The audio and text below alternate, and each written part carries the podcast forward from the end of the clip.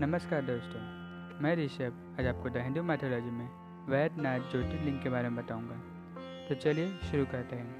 पौराणिक कथाओं के अनुसार यह ज्योतिर्लिंग लंकापति रावण द्वारा यहाँ लाया गया था। इसकी एक बड़ी ही रोचक कथा है। रावण भगवान शंकर का परम भक्त था। शिव पुराण के अनुसार एक बार रावण शिव के प्रसन्न करने के लिए रावण हिमालय पर्वत पर जाकर रहे थे और शिवलिंग की स्थापना कर कठोर तपस्या करने लगा। कई वर्ष तक तपस्या करने के बाद भी भगवान शंकर प्रसन्न नहीं हुए। तब रावण के ने शिव को प्रसन्न करने के लिए एक विधि सोची। जिसके अनुसार वह अपनी दसों सिरों को काट कर भगवान को भेंट चढ़ा देगा। विधि विधात पूजा करते हुए दशरथ ने एक एक करके अपने नौ सिर काट कर चढ़ा दिए शिवलिंग पर। जब दसवां सिर काटने वाला ही था, तब भगवान शंकर वहाँ प्रकट हुए और रावण को वरदान मांगने के लिए कहा। रावण को जब यह इच्छित वरदान मिल गया तो वो भगवान शिव के अनुरोध किया कि वो उन्हें अपने साथ लंका ले जाना चाहता है। शिव ने रावण से कहा कि यह तो साथ नहीं चल सकते हैं, पर वो जहाँ चाहे वह शिवलिंग को ले जा सकता है।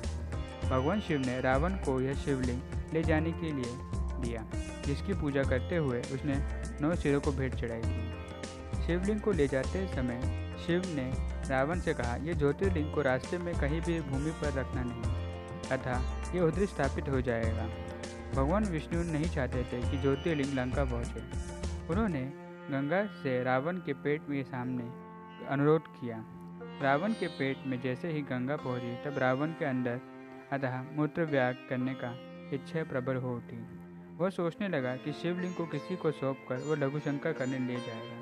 तभी भगवान विष्णु ने एक ग्वाले के अवतार में आए और वह रावण से वह शिवलिंग ले लिया। उस शिवलिंग को सौंप देते ही रावण ज़मीन पर न रखना ये ढिला दी रावण जब मूत्र करने लगा, तब उसकी मूत्र की इच्छा समाप्त नहीं हो रही थी। रावण को काफ़ी समय हो चुका था। वह बालक शिवलिंग को भूमि पर रखकर विलुप्त हो गया। जब रावण लौटा आया, तब वह लाख प्रयास करने के बावजूद भी शिवलिंग को उठा नहीं पाया। यहाँ तस् से मस भी नहीं कर पाया। अतः वो शिवलिंग वहीं स्थापित हो गया। बाद में, और सभी लोगों ने उसे हिलाने की कोशिश की, रावण के साथ जो भी थे, पर उसे हिला ना पाए। और तभी से वो ज्योतिर्लिंग वहीं स्थापित हो गया। तभी से उनका नाम वैद्यनाथ जी पड़ गया। वहाँ उसके बाद सभी ज्योतिर्लिंग को पूजा करने के लिए सभी देवी देवता भी आ गए और विधि विद्यार्थ रूप से उसकी पूजा की। तो दोस्तों, यही थी वैद्यनाथ ज्योतिर्लिंग की कहानी। आपको कैसे लगी, हमें प्लीज़ बताइए। और अच्छी लगी हो तो प्लीज़ लाइक सब्सक्राइब ज़रूर करना। शुक्रिया।